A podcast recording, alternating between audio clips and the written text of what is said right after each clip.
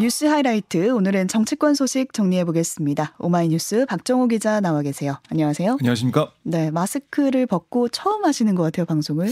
어, 저도 그런 것 같습니다. 네, 네 마스크 실례. 벗은 모습을 처음 뵙니다, 사실. 아, 그렇네요. 네. 어떻습니까? 네, 다시 처음으로 인사를 인사를 다시 드려야 될 것 같은. 네, 네, 반갑습니다. 네, 반갑습니다. 첫 소식 가볼게요. 더불어민주당 이재명 대표가 위례 대장동 개발 비리 의혹과 관련해서 검찰의 추가 소환 조사 요구에 응하겠다 이렇게 밝혔습니다. 네, 사실 이게 민주당 측 기류는 이재명 대표 추가 아, 출석할 필요가 없다라는 얘기를 많이 했었는데 이 대표가 예정이 없던 기자간담회를 국회에서 열었습니다. 참으로 옳지 않은 일이지만 결국 제가 부족해서 대선에서 패배했기 때문에 대가를 치르는 거다. 모욕적이고 부당하지만 패자로서 오라고 하니 또 가겠다. 음. 이렇게 얘기를 했습니다. 네. 이제 뭐 당내의 그런 만류 기류에 대해서 확실하게 뭐 선을 긋고 나가겠다라고 얘기를 했는데요. 이 대표는 저의 부족함으로 선거에서 패배했고 그 패배로 인해 사회 각 분야가 퇴보하고 또 국민이 겪는 고통이 너무 크다. 아, 국민들이 겪는 고통이나 사회가 퇴보하면서 받는 이 엄청난 피해에 비하면 제가 승자의 발길질을 당하고 밟힌다 한들 우리 국민의 고통에 비교하겠는가 아, 이렇게 얘기를 했습니다. 음. 아, 그렇게 간절하게 저를 재차 소환하고 싶어 하니 또 가겠다. 이렇게 거듭 얘기를 했는데요. 네, 이 발언을 어떻게 해석하면 될까요? 그러니까 검찰의 추가 소환에 응하겠다라는 뜻을 밝히면서 음. 이 소환 요구 어, 이런 것들이 대선 패배에 따른 정치 보복의 성격이 강하다 음. 이런 주장을 한 걸로 풀이가 됩니다. 정치 보복인 걸 강조한 거군요. 그렇습니다. 그리고 이제 향후 검찰의 구속영장 청구, 뭐 기소 이후에 재판 가능성까지 고려하면서 명분 싸움에 나선 것으로 풀이가 되는 그런 모습이에요. 아, 그리고 이제 이번에도 당내 의원들 지지자들 향해서 어, 나오지 마시라. 음. 아, 저하고 변호사 아, 이렇게만 가겠다. 이렇게 얘기를 했습니다. 아, 그리고 어제 이제 기자간담회에서 질문이 나온 게 아, 구속영장 청구를 검찰이 하게 되면 체포 동의안이 국회로 넘어오게 될 텐데 음. 그 어떻게 보고 있냐 여기에 대해 이 대표 뭐라고 했냐면 혐의에 대한 뚜렷한 증거도 없고 도망을 갈 것도 아니고 주거가 부정한 것도 아니고 증거를 인멸할래야 할 수도 없는 상태인데 뭐 때문에 체포 대상이 된지 음. 이해할 수 없다. 야당 대표이기 때문에 그런 거냐? 이렇게 꼬집기도 했습니다. 네. 어쨌든 이 대표가 검찰의 2차 출석 요구에 응하겠다고 이제 밝힌 건데, 근데 1차 때와 마찬가지로 뭐 검사는 묻고 이 대표는 말하지 않는 이 상황이 반복될 가능성이 크다 이렇게 전망이 되고 있잖아요. 그렇습니다. 뭐 우선 2차 출석 같은 경우도 주말이 될 것 같아요. 음. 어제도 이제 이 대표가 다른 일정이나 당무 얘기를 하더라고요. 그래서 빠르면은 이번 주말 뭐 2월 4일, 2월 5일 아니면은 뭐 다음 주 넘어갈 것 같은데 이번 주는 민주당의 이제 장외 투쟁이 예정돼 있기 때문에 아, 이게 어려울 것 같고요. 다음 음. 주가 되지 않을까 싶은데 네. 검찰은 2차 조사에서 어, 이 대표가 제출한 검찰 지순서 내용에서 파생된 추가 질문을 할 것 같다. 라고 예상이 되고 있고요. 이 대표는 지금 진술서를 보면 배임, 뭐 부패, 민간업자 유착 모두 사실이 아니다. 혐의를 모르쪼리 부인했거든요. 음. 아, 민간업자와 유동규 전 성남도시개발공사 본부장이 벌인 유착 전혀 알지 못했다. 아, 그들에게 정보를 유출하거나 이걸 승인했다는 혐의는 상식적이지 않다라고 선을 그었는데 뭐 그런 입장을 유지할 것 같아요. 네. 검찰은 이와 관련해서 당시 이 대표의 결제 서류 등을 제시하면서 이 대표의 책임을 집중적으로 물을 것으로 예상이 됩니다. 아, 이 대표 측도 추가 진술서까지는 내지 않을 거다라고 음. 지금 예상이 되기 때문에 어제 이 대표가 기자 간담회에서 한 말도 결국 이 사건은 기소될 거다. 그러니까 답정 기소다 이런 입장이에요. 음. 이제 조사에서 합리적인 설명을 하면 그걸 깨기 위한 조사를 또 할 거기 때문에 아, 진술한 내용 이거는 이 진술서 안에 다 있다. 그러니까 지난 주말에 제출했던 그 진술서를 다시 한번 강조했어요. 음. 그래서 언급하신 것처럼 검찰의 질문, 그러니까 검찰과 아, 이재명 대표가 계속해서 이제 맞서는 평행선이 이어질 것으로 예상이 됩니다. 네, 이런 상황에서 이 대표가 출석하겠다, 더 나올 게 없는데 출석하겠다를 택한 거는 명분을 쌓기 위해서다 이런 분석 나오고 있습니다. 네, 그러니까 구속영장 청구와 국회 체포동의안 표결, 기소까지 이게 좀 예상된 상황이다. 그래서 음. 일단 검찰의 요구엔 모두 응하는 모습을 보이면서도 이번 수사의 부당성을 좀 부각하는 그런 전략을 펼치고 있다. 이런 얘기를 하는 거고요. 어, 검찰이 가진 패를 확인하기 위해서도 이 대표가 2차 소환에 응했다 이런 어, 얘기도 나오고 있습니다. 네. 아, 이 대표 역시 기소를 기정사실하는 모습 어제도 보였거든요. 그래서 법정에서 다툴 사안이다 이렇게 얘기한 만큼 검찰이 확보한 증거를 좀 미리 들여다보고 재판 대비를 더 철저히 하려는 의도도 좀 보이는 그런 상황입니다. 네, 이런 상황에서 민주당은 장외 투쟁도 예고한 상태죠. 네, 이번 주 토요일 민주당이 당 차원에서 어, 윤석열 검사 독재 정권 이 재판 아, 그리고 민생 파탄에 대한 국민보고대회 이걸 서울에서 열겠다라고 예고를 했어요. 아, 이렇게 윤석열 정부를 규탄하는 성격의 보고대회를 여는 거 그러니까 장외에서 어, 이런 대회를 여는 게 이번이 처음인데요. 음. 일각에서는 민주당이 장외투쟁으로 대여투쟁 강도를 끌어올려서 지지층 결집과 아, 비명계 반발 단속을 노리는 게 아니냐 이런 목소리가 나오고 있습니다. 아, 하지만 국민의힘의 비판은 나오고 있는데요. 정진석 비대위원장 뭐라고 했냐면 이재명 대표가 지난 토요일 검찰에 출두하면서 아전 인수식에 궤변을 쏟아냈다. 수사 검사에게 33쪽 분량의 서면 진술서를 제출하고 검찰의 질문에 진술서 외에는 어떤 진술도 하지 않았다라고 지적을 했습니다. 이어서 죄가 없다고 펄펄 뛰면서 검찰의 질문에 굳게 아, 입을 다무는 걸 어떻게 이해해야 되냐. 음. 본인이 결백하고 검찰이 잘못됐다면 검찰의 질문을 비판하고 따져야 되는 거 아니냐 이렇게 반문했고 박정환 수석 대변인은 민주당의 국민보고대회 아, 이건 이재명 대표 방탄 읍소대회다라는 제목의 논평에서 민주당은 그저 이재명 대표 방탄을 위해서만 좀 질주하고 있다. 이렇게 비판을 했습니다. 네, 어쨌든 2차 조사에 응하기로 하면서 그때 가서 또 다시 한번 이 뉴스를 다루게 되지 않을까 싶습니다.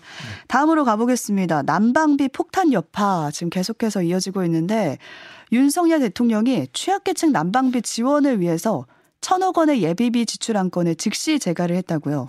네, 어제 국무회의가 열렸습니다. 원래 오늘로 예정됐지만 하루 앞당겨 열린 거고요.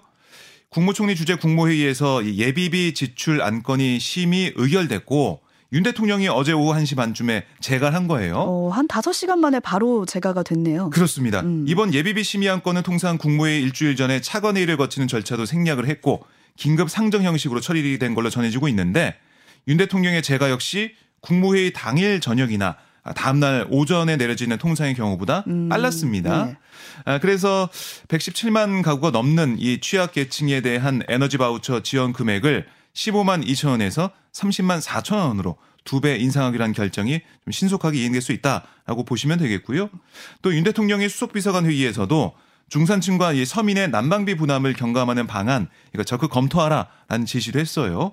윤 대통령은 어려운 분들이 몰라서 가스비 지원을 못 받는 일이 없도록 관계부처가 철저히 안내해라라고 음. 거듭 당부를 했습니다. 네. 김은혜 홍보수석의 얘기를 들어보면 경제 사정이 여전히 어렵고 전례 없는 한파로 2월 난방비도 중산층과 서민에게 부담이 될 것으로 예상됨에 따라서 윤 대통령이 정부가 할 수 있는 대책을 모두 강구하라 음. 이렇게 지시한 거다 이렇게 설명을 했습니다. 네, 빠르게 예비비를 마련한 걸로 보이고 여야는 난방비 인상을 두고 여전히 내탁 공방을 하는 모습 보이고 있습니다. 네, 국민의힘은 문재인 정부의 탈원전 정책이 난방비 인상의 원인이다라는 주장을 계속 펼치고 음. 있고 민주당은 윤석열 정부가 서민의 삶에는 관심이 없이 야당 대표 죽이기, 초부자 감세 등에 집중하느라 적절한 난방비 인상 대응책을 세우지 못했다. 이렇게 맞서는 모습인데요. 네. 정진석 국민의힘 비대위원장 얘기를 들어보면 문재인 정권의 탈원전 정책이 2023년 혹한의 대한민국의 난방비 대란을 초래했다.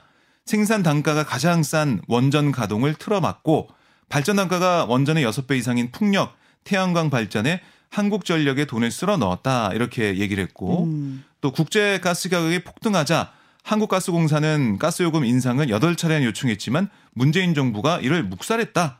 문재인 정부가 가스비 인상을 처음 승인한 거 2022년 4월 윤석열 정부 탄생이 결정된 직후였다라고 얘기하면서 에너지 정책 실패 정책을 이 책임을 윤석열 정부의 덤터기로 넘겨버린 거다. 음. 아, 이렇게 재차 문재인 정부를 탓했습니다. 네. 한덕수 국무총리도 어제 국무회의 모두 발언에서 국무, 국민들이 불편해한다고 해서 장기간 조정해야 할 가격을 시장에 맞서 조정하지 않고 억누른 정책 이건 추후 국민들께 더 큰 부담을 드리고 우리 경제에 악영향을 끼치는 포퓰리즘 정책의 다름 아니다. 이렇게 얘기하면서 어, 문재인 정부가 난방비 인상 요인이 있었음에도 가격을 올리지 않아 음. 이번 난방비 급등 사태를 초래했다. 이런 주장을 계속 펼쳤습니다. 네, 민주당에서는 또 지금 정부를 탓하고 있는 거죠. 네. 어, 지금 뭐 박홍원 민주당 원내대표가 어제 의원총회에서 한 얘기를 보면 어, 윤석열 정부가 난방비 폭탄으로 역대급 강추위에 집안 보일러 온도를 내려야 하는 서글픔을 서민들에게 전가했다. 아, 지금 현안 대응을커녕 야당 대표 죽이기, 전 정부 지우기만 올인하고 있다라고 현 정부가 제대로 대응하지 못했다는 주장을 펼쳤고요.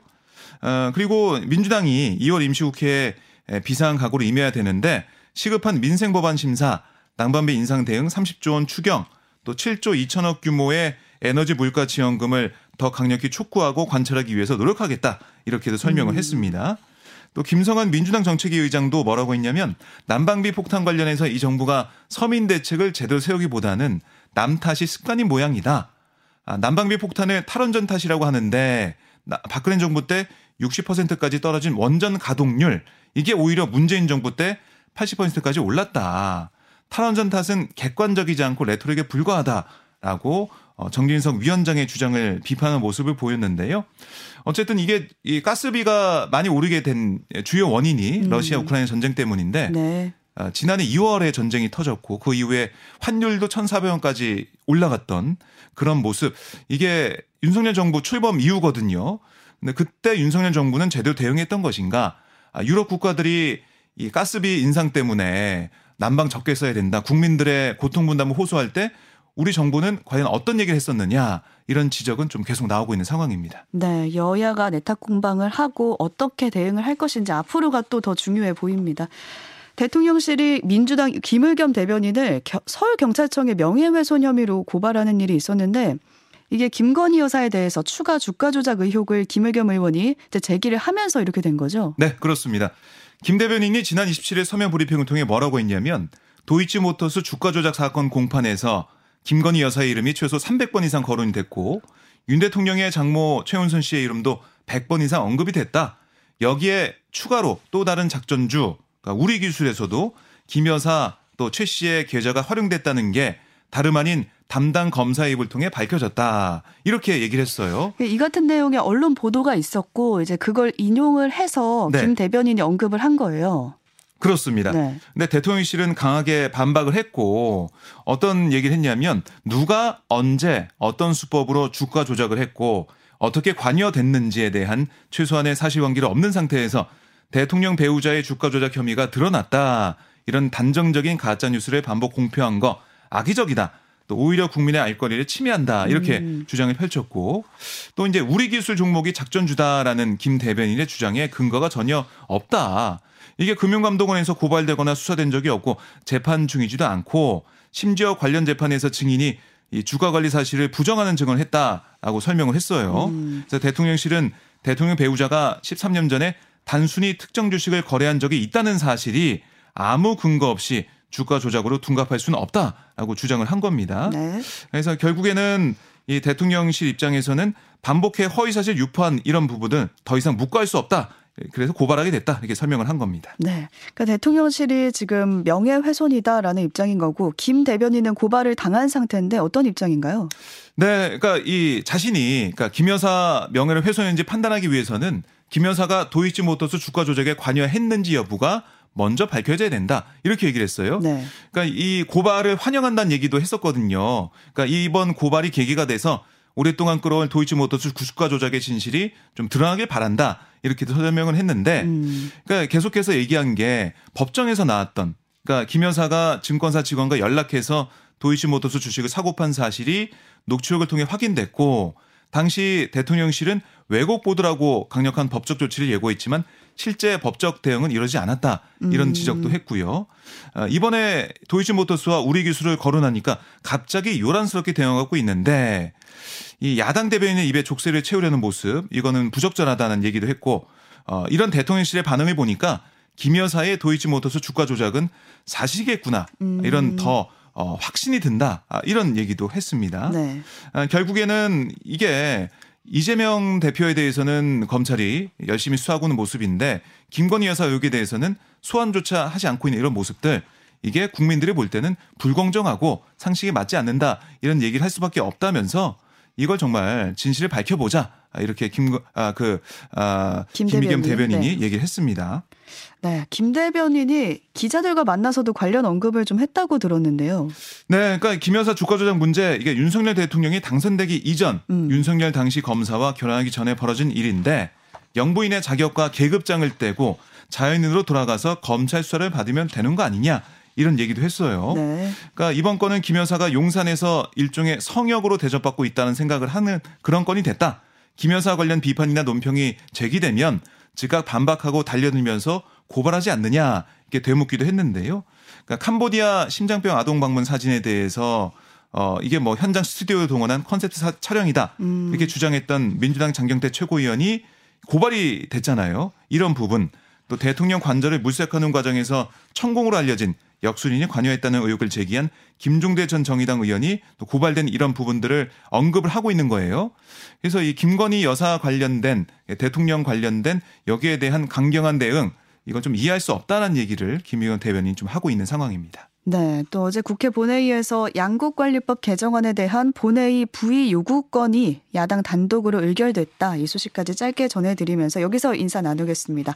박정우 기자와 함께했습니다. 고맙습니다. 고맙습니다.